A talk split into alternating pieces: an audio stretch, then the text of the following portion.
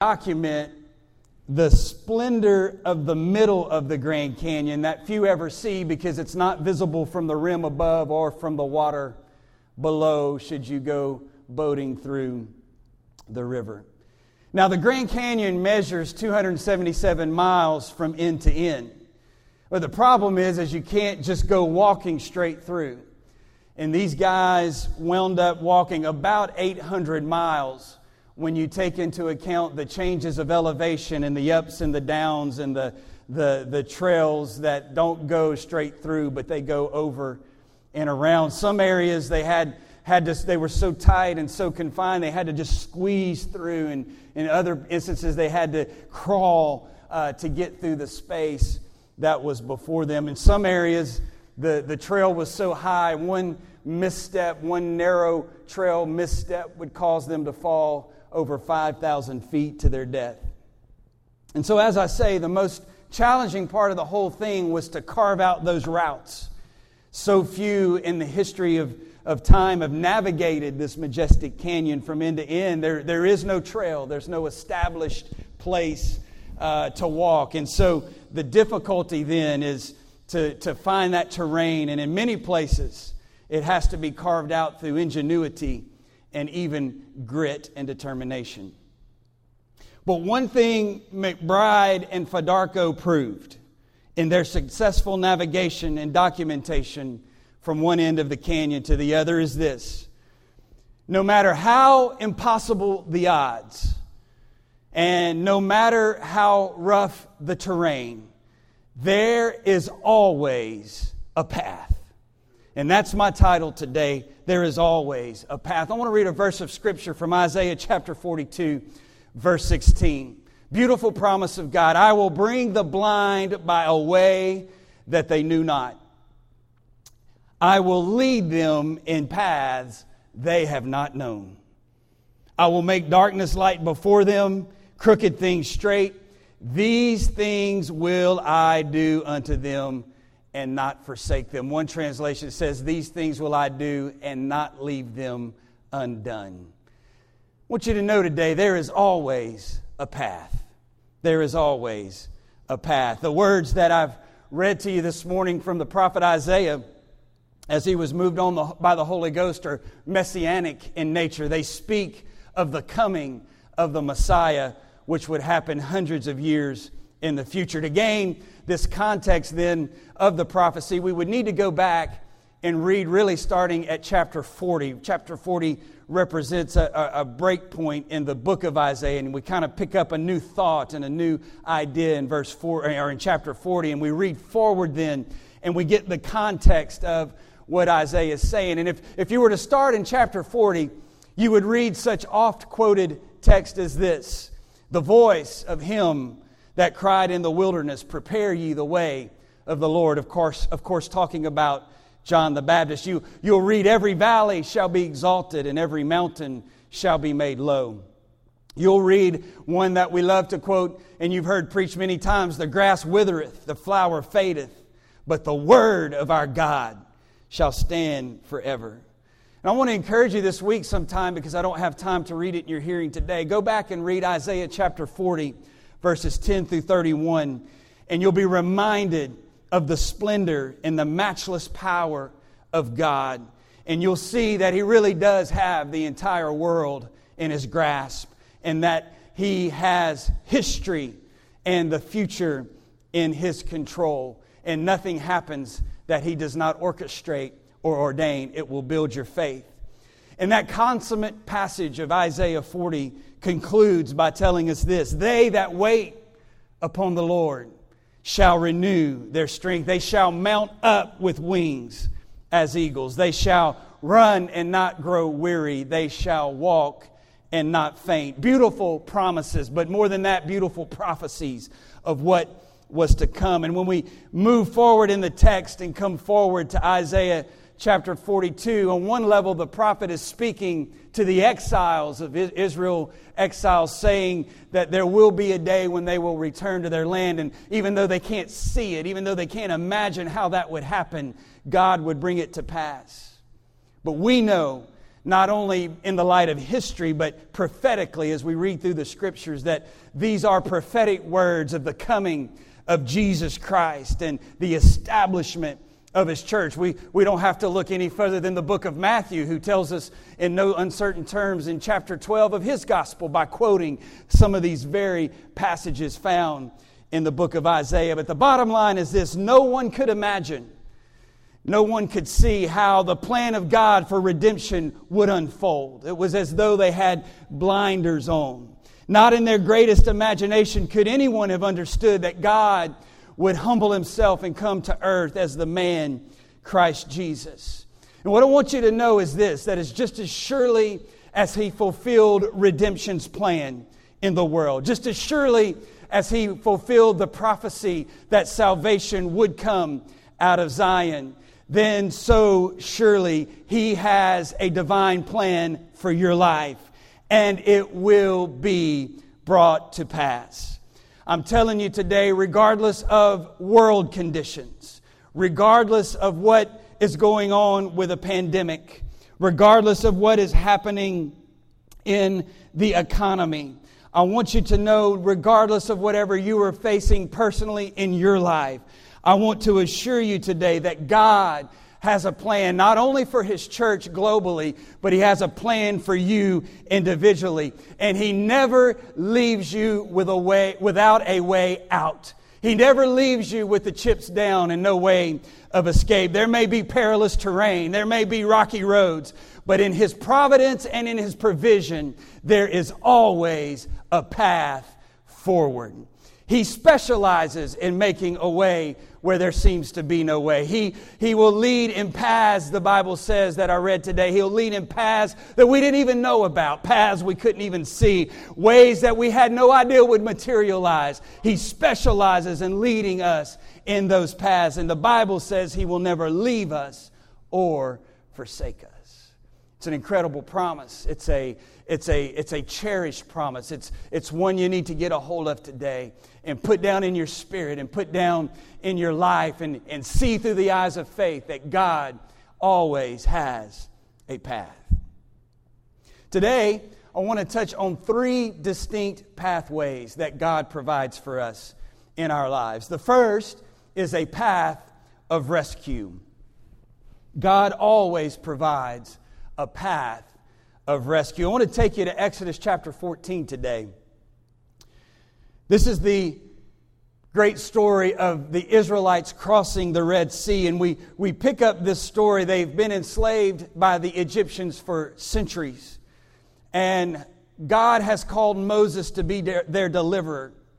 And after all the plagues and all the things that went on to bring about the, the release, for Pharaoh to release these Israelites, they make their big break and they get away from Egypt on the night that the death angel passed over. And they walk out of Egypt and they walk right into a trap. The Red Sea is in front of them with no way to cross. You're talking about millions and millions of people. Pharaoh has changed his mind about letting them go, and he's bearing down on them from, from back, from behind. And on either side, then, is the wilderness. The Bible says very clearly there's no way out. There's nowhere to take six million people and see them rescued and see them brought safely through this situation. What I would have you notice is verse 2 of Exodus chapter 14, where God tells Moses, He says, Speak to the children of Israel that they turn and encamp. And I'm not going to read those geographical names because I can't pronounce them. But notice that God told Moses, said, Take the children of Israel, have them encamp, before it shall you encamp by the sea. They were here because they had been obedient to what God told them to do. They were exactly where God told them to be. And it was a hopeless situation. He's the one that told them to, to go there, uh, to encamp there, and they were just obeying. Why would God do that? Why would He put them in such a jam? Why would He put them in such hardship? Did He not care? Was He, was he going to weed them out? Was there some that He wanted to destroy? Well, ultimately there was, but, but at this point, no. It was none of those things. The scripture tells us why God, this was no accident. Let, get, I want you to understand, this was no accident. This didn't just happen by chance that they wandered out of Egypt and came to the Red Sea with nowhere to go. This was all orchestrated by God's plan. Exodus chapter 14, verse 4, the last part of that verse, God says very plainly, He says, I'm doing this that the Egyptians may know that I am the Lord. God put the Israelites in this situation with the sole purpose of demonstrating his power and making his lordship known to the enemy. Israel's situation wasn't even about them at this moment. God was working a much bigger purpose. He was working a much bigger plan. And, and so, what I want you to know today is that God is not going to let you down in your situation. He hasn't forgotten about you. What, what you're facing today, whether it be fears of what's going on in the world or whether it's something very personal, I want you to know He's not brought you to this place to destroy you. He's not brought you to this place to die. In fact, where you are today may not even be about you, it's about Him and His purposes. It's about what He's trying to accomplish in your life and in the earth. And if His reputation is on the line, what makes you think He's going to let you perish? I believe that God always has a path. So, in this predicament that the Israelites find themselves in, God told Moses, or Moses told the people, rather, in verse 14 of chapter 14, he says, The Lord will fight for you. And that's what I want you to know today. The Lord will fight for you. And he also told them, by the way, to, to hush their mouth, to put it nicely. If you go back and read, told them to shut up. But that's another sermon for another time. He said, The Lord shall fight for you. And God caused a wind to blow all night long from the east, the Bible says, and opened up that, that Red Sea, and they had a path through the sea on dry ground. Going back to Isaiah, he describes, the, he describes that miracle like this. He says, Art thou not it which hath dried the sea, the waters of the great deep, that hath made the depths of, a, of the sea a way or a path for the ransom to pass over? Uh, again in Isaiah 43, thus saith the Lord, which maketh a path or a way in the sea and a path in the mighty waters, which bringeth forth the chariot and the horse, the army and the power. They shall lie down together, they shall not rise. They are extinct, they are quenched as tow. God brought them through that day because He made a path where there seemed to be no path. I want you to know today, God always has a path. He always has the final say. And I want to encourage you today. You may have hopeless circumstance today. I know today that we're getting to a place in the economy where, where, there, where there's uncertainty. And I've, I've talked to some that, that have even been laid off and lost their jobs. And I'm praying for you. Every day I pray for you, those that have, that have communicated that. And I want you to know that God is your source. God is your supply. My God shall supply all of your need according to your riches and glory. And it may seem hopeless today. Your back may be against the wall on, a, on an uncertain economy and uncertain job situation, but there is always a path. God always has a way. God always makes a way where there is no way. If you believe that today, why don't you clap your hands right where you are? I'll never forget one of the most hopeless situations we've ever experienced in our life. We had, Dawson had been diagnosed with leukemia in 2016, early that year. Later that year, the floods of 2016 destroyed our house, and we moved to Memphis.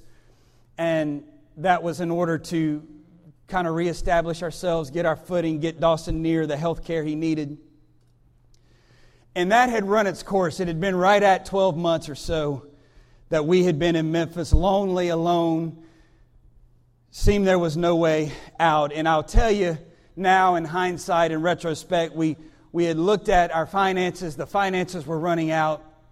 The, the, the, the, the housing situation that we had established there, there was a change we knew that needed to be made there in some way. Didn't know what that looked like. We were, again, very lonely, very lonesome, missing home. um, j- just a, a, hundred things that were going on in that time. There were job, job dynamics that were going on, some pressures there. And it seemed like a hopeless situation. There really was no path forward. I, I used all the ingenuity I could. I, Farah and I met numerous times talking about it, looking at the finances, looking at plans. We, we rode all over Memphis looking for housing, tried, tried to come up with something, and there just was not a path forward. There was just no way out. I couldn't see what we could possibly do to get out of that situation. Our, our back was against the wall.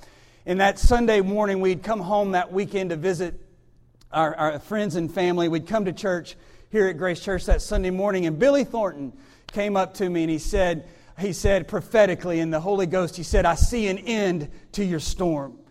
And, and I took that word and I received it and I put it in my spirit. And I'm, I'm having to hurry here. I'm, I'm making a long story very short. But, but what we did is we, we, we held on to that promise. We held on to that word. We prayed it. And I'm telling you here as I stand, within 30 days, Farah got a call from her previous employer here in Baton Rouge. And they said, We got a job for you and we need you to start like right now. And, I, and that started a chain of events that over just the course of the next couple of weeks, things began to fall in place and, and things began to open up. And within 30 days' time, we had closed up shop in Memphis and we'd moved back home.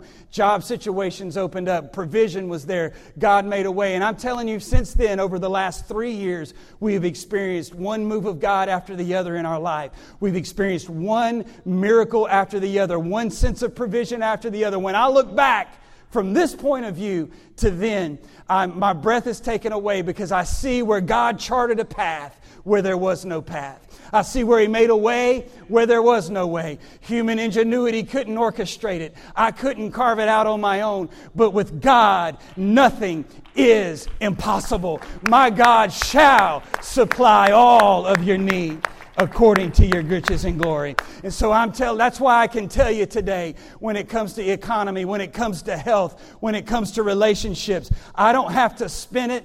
I don't have to hope that I'm getting it right. I don't have to pretend. I know what God can do because I've seen Him do it. And I know what God will do because He did for you because He did it for me. I know that the Lord will fight your battles in Jesus' name.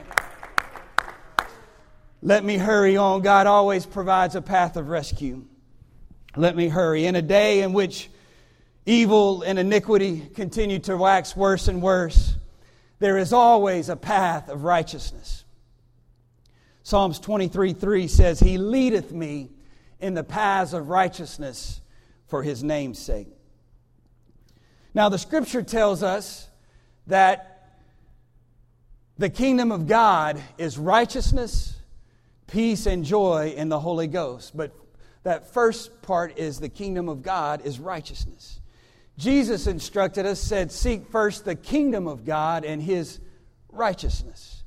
So these two scriptures, then, in my mind and my study, link the idea of the kingdom of God and righteousness. So I would say today that righteousness is not only a path to the kingdom of God, I would say that righteousness, that righteous path is the kingdom of God. And so today, if you're a blood bought child of God, if you've been purchased by His blood, redeemed, called out to be His church, and walking in that pathway of righteousness, I want you to know you're in a good place. You're in the right place. You're, you're in a place of provision, a, pay, a pathway of protection. It's a place where the Holy Ghost overshadows you and walks with you. It's a place and a path where even when you walk through the valley of death, you'll fear no evil. Notice how the book of Proverbs so beautifully echoes that from Psalms 23. It says, In the way of righteousness is life, and in the pathway thereof there is no death. If you're in the path of righteousness, Psalms 23 also tells us it's a place of assurance that God is with you to comfort you even in the presence of your enemies.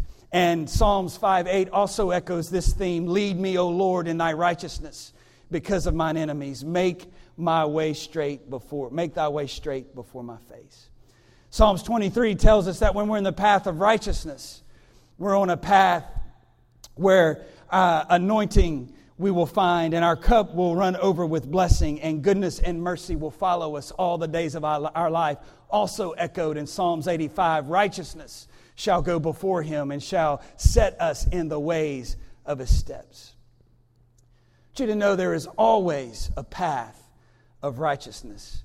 But here's the thing the scriptures say, Few there be that find it.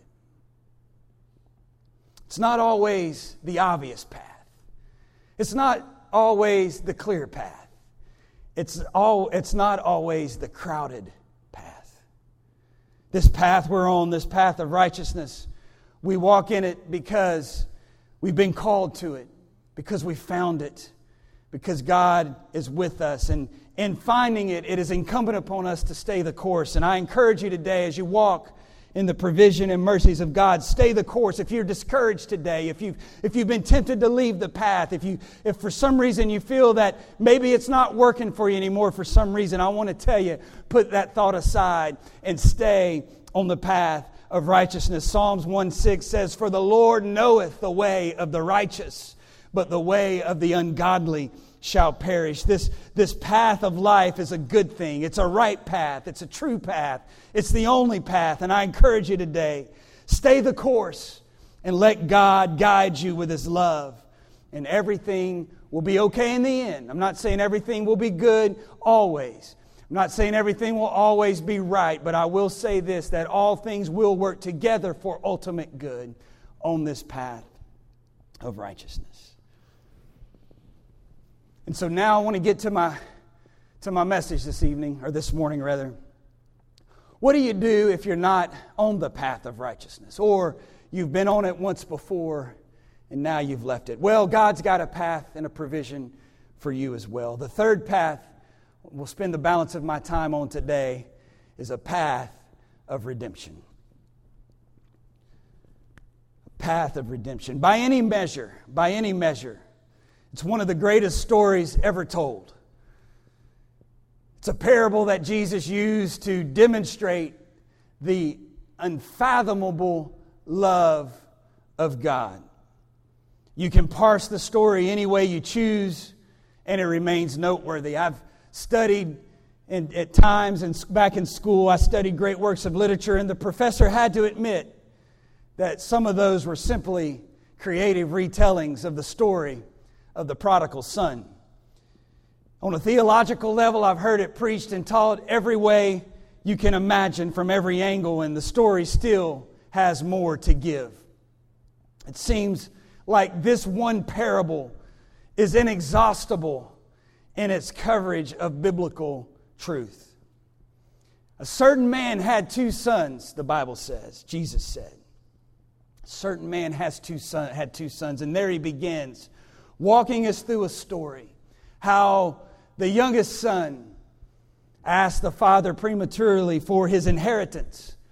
And there he took it and bible says jesus says in the passage that he gathered up his belongings and he took his inheritance and he went to a far country. And there he wasted that inheritance with what the bible calls riotous living. Riotous living is just the opposite of righteous living. Riotous versus righteous living. And this young man winds up in a famine with a farmer feeding swine. Now, I thought that was a pretty good line. I came up with that one myself.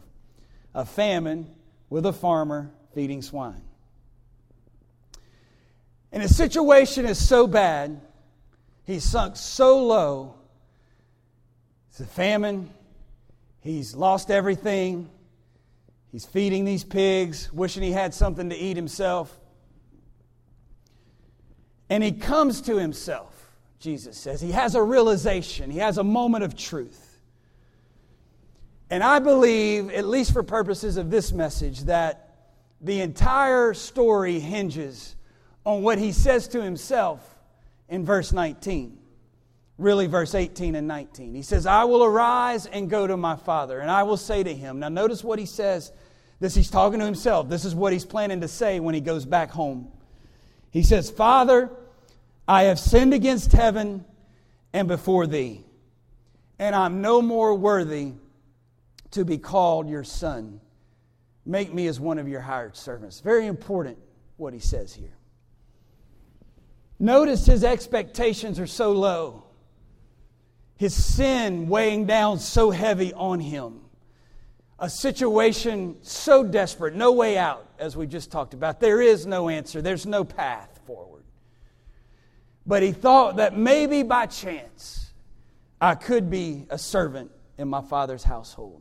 I want you to let that sink in. Let, let, let the weight, uh, put yourself in that situation for a moment. He's saying there, there's really no hope for me. There's, there's no way that I can get what I had before. I, I don't deserve restoration. I don't deserve any kind of redemption because I've messed up my life so bad. I've, I've ruined my fortunes forever. Maybe on some off chance, I could become a servant in my father's house. But to his credit, he makes the journey back.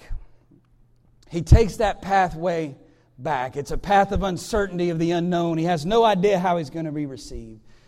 And Jesus tells us in the story that when that son, that, that prodigal, was still way, way off in the distance, I, in my mind, I think of it as just a speck on the horizon that that father saw him running, uh, saw him coming, and the Bible says he ran to him and embraced him. Now, the Bible doesn't say, Jesus didn't say that there was a path there that the father ran down. He could have been running through an open field for all I know. But in my imagination and in my mind, I see a path. I always have. Every time I've ever heard the story from Sunday school times, I, I would imagine almost a lane or a street, if you will. And I see this father running down that, that street, that path with all of his might to embrace the Son and have compassion on him.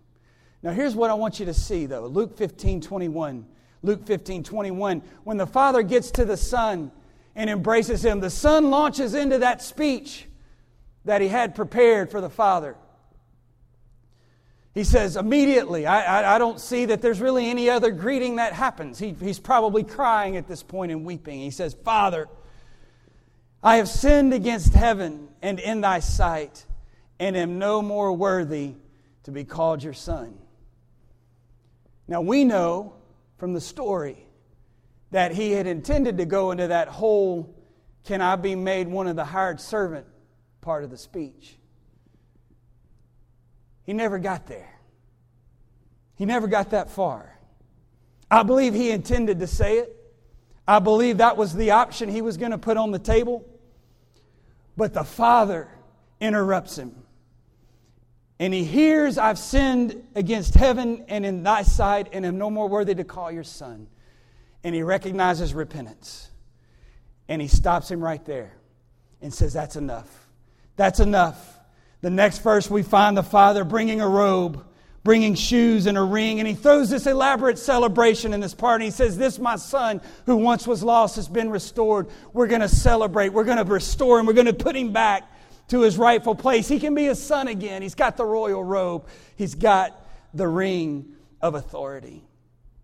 And so, where that prodigal saw a path of destruction and at best a path to servanthood at the Father's house, the Father saw then a path of redemption, a path of royalty, a path of restoration to family position. I want you to know there's always a path of restoration always a path of redemption. There's an old Puritan saying that goes like this There is a way to hell that goes very near the gates of heaven. There is a way to heaven that goes very near the gates of hell. Now, the first line would be another sermon for another time. But I want you to really, someone today, get a hold of that second line. There is a way to heaven that goes very near the gates of hell. What does that mean? What is the, what is the proverb getting at? I'll explain it like this. There was a, a middle aged man many years ago in the mid 90s that, and unlike the parable that Jesus told, this is a true story. He had contracted AIDS through the lifestyle that he had chosen, and back then, they didn't have the drug therapies and treatments that they're available now for that horrible disease. And so this guy had a death sentence on his life and he knew it. He wanted to get right with God before he died. And so he made his way to our little church in Baker there. And when the altar appeal was given that Sunday, he shuffled down to the altar. He was a walking skeleton, a mask of pain and sickness, and his complexion was that of a dying man. And all of us, for our part, we didn't want to get too close to him, but, but Pastor met this man running practically at the altar and laid hands on him, embraced him. And in just a few moments, that man received the Holy Ghost speaking in other tongues. Later, if I remember the time frame, he might have been baptized first, but I believe it was later. Pastor went to his house and baptized him in Jesus' name. And it wasn't too many weeks later that this man slipped out into eternity, a casualty of the disease in his body. But his soul, his soul went to that eternal reward with Jesus, full of the Holy Spirit, stamped with the name of Jesus Christ. How can that be? It's because there is a way to heaven that leads very near the gates of hell.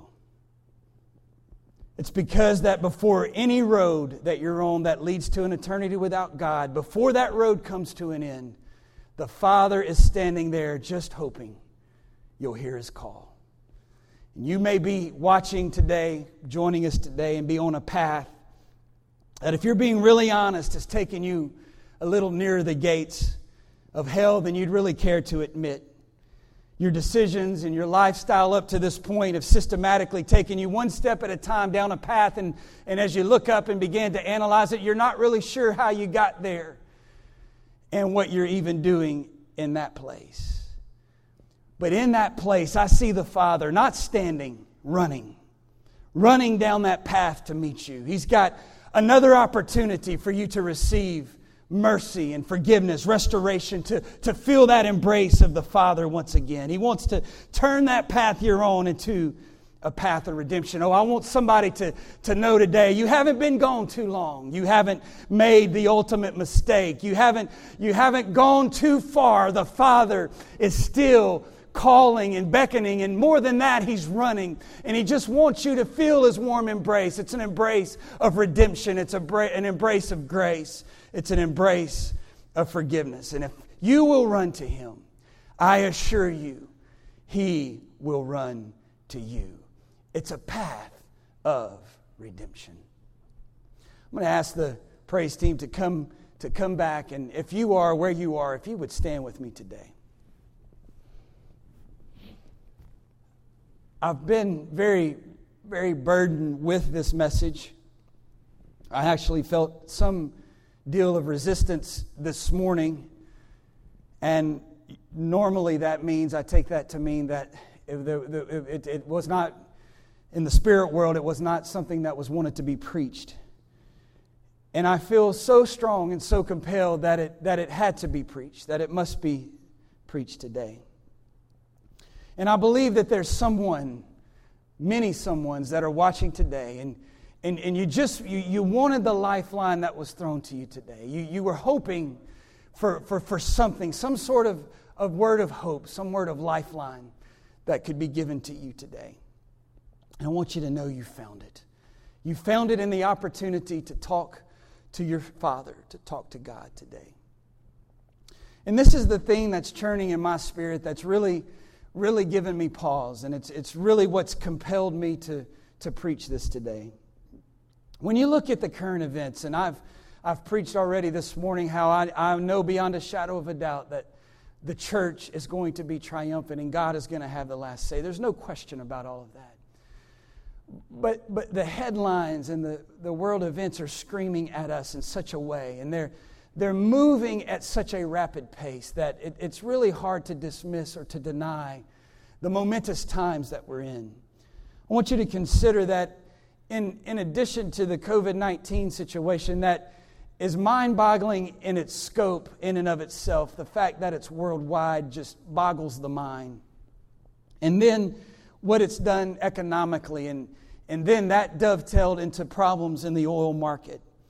And then I don't know if you notice the, the, the news has been so focused in one area, but if you'll go back and look, the, uh, the week really that, that COVID came to the United States and we began our lockdown, there was a, a fairly powerful earthquake in Salt Lake City, did some damage in that city. Uh, a few days later, there was another earthquake off of the coast, and they actually had thrown a, a, a tsunami, tsunami warning up. Thankfully, that didn't materialize. We see the countries of Israel and Russia and China dominating the headlines. And, and Israel, when, when they moved the embassy to Israel and recognized Jerusalem as the capital city, everybody said, any Bible student told us, said, that's prophetic in its consequences. And now they're talking about pestilence. There's a, this, this deal with the locusts that are ravaging parts of Africa. These are, these are ideas, these are events of biblical proportions. They're, they're momentous in, in their import. And one or two, three or four on their own, you, you might have cause to dismiss them. You might have reason to say, well, this happens in cycles and it's happened in history before. But when you take them all together and you put them all in one big prophetic gumbo, if you will, the headlines are screaming at us. And Jesus is trying to get our attention. And here's what I believe he's saying I believe he's saying that we have this window of time, he's carved out a window of opportunity. And he's saying this He's saying, whatever you're going to do, now is the time to do it. If, if, if you were planning to get your heart right with God, now's the time to do it. If you were planning to work for God and do something for the kingdom, now's the time to get busy doing that. If you plan to, to build an altar and wrap your arms around the cross of Jesus Christ, now is the time to do it. If you're planning on making some changes in your, in your home life and in your, your commitment as a family, now's the time to be busy about the Father's business. This is the time. Now it is high time, the Bible says in one place, to wake out of our sleep. So the appeal today is this is I want you to make your calling and election sure. If you're, if you're already uh, just firmly uh, ensconced on that road of righteousness, then make your calling and election sure. Renew your commitment to that. If, if you're in a place where you need deliverance, God's there to do that for you too. But if you're on a road that's taking you apart from God and away from God, today you have a tremendous chance to get right with God. As they sing, as they begin to sing softly, would you pray? If you're, if you're comfortable in the setting you're in, uh, with, with your perhaps your family, if you feel comfortable to, to, to touch someone on the shoulder or grab their hand. If you're not, that's okay too. But if your dynamic allows for that, would you begin to pray for one another right now? Would you pray? Let's call out to God right now.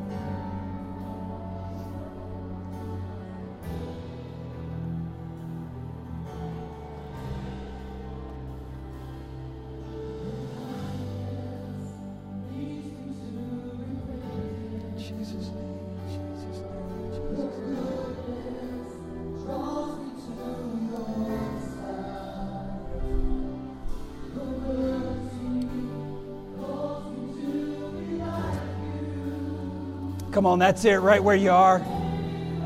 Right where you are. Come on, you've got a father that's standing there with open arms. He wants to redeem you.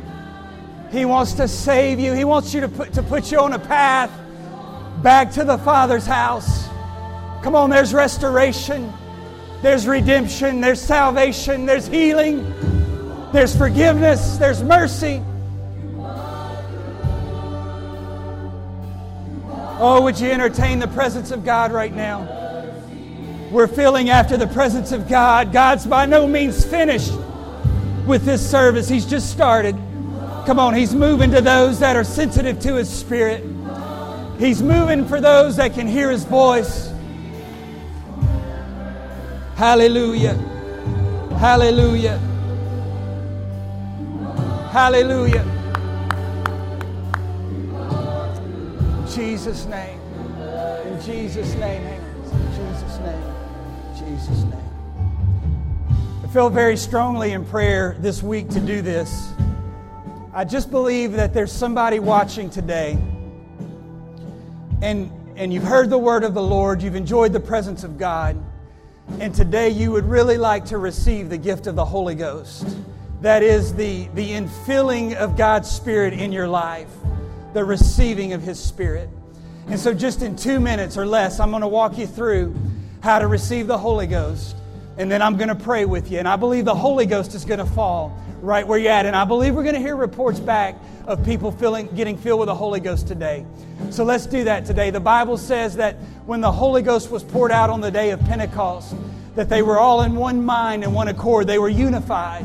They had unity of purpose and they were seeking God. The Holy Ghost fell, and the people all around them heard them speaking in other tongues as the Holy Ghost gave the utterance. And so they asked Peter, the apostle, they said, What is this? What's going on? And Peter, in Acts chapter 2, verse 38, declared very unequivocally, he said, This is for everybody. It's not just for these 120, it's not just for Jews, and it's not just for Gentiles, it's for everybody. And they said, Peter, how can we receive the Holy Ghost? And he unlocked the door for everybody for all time to come. And he said this all you have to do is repent. Say, God, I'm sorry for my lifestyle, sorry for what I've done, and I ask that you would forgive me. And then you just say, God, I want you to fill me up with your spirit. I want to be your child. And when you do that, you begin to worship Him. You begin to praise Him, and His Spirit gets poured into your life. And all of a sudden, out of your mouth will come a heavenly language that you didn't practice, you don't know, you've never spoken before. But that is the external evidence of the infilling of the Holy Ghost. If that's you today, and if that's what you're seeking, pray with me right now, and God is going to fill you with the Holy Ghost. Are you ready? Lord, right where I stand, I repent of every sin, anything that's caused me to be apart from you, anything that's broken that relationship with you. I repent. I'm sorry, and I ask for your forgiveness today, Jesus. Now, Jesus, I'm just praying you'd fill me with the Holy Ghost. I'm praying that your Spirit would birth in me and out of my belly would flow rivers of living water and that I could speak in that heavenly tongue in Jesus' name. Now, would you worship the Lord? Would you worship the Lord? Receive ye the Holy Ghost in the name of Jesus Christ. Come on, the Holy Ghost is falling right now. The Spirit of God is falling right now.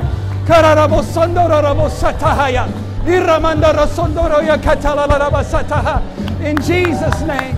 In Jesus' name. Come on, just worship Him right now. You're feeling the Holy Ghost right now. You're feeling Him fill you up right now. Come on, let it come out of your mouth. Don't worry about what it sounds like. Don't worry that it's a tongue you don't know. It's the presence of God. It's the Spirit of God. In Jesus' name. In Jesus' name. In Jesus' name. Come on. That's the Father filling you. That's the Father redeeming you. That's the Father restoring you. Come on, there's always a path to being filled with the Holy Ghost. There's always a path with being filled with the presence of God. Hallelujah. Hallelujah. Worship Him right now. Worship Him right now.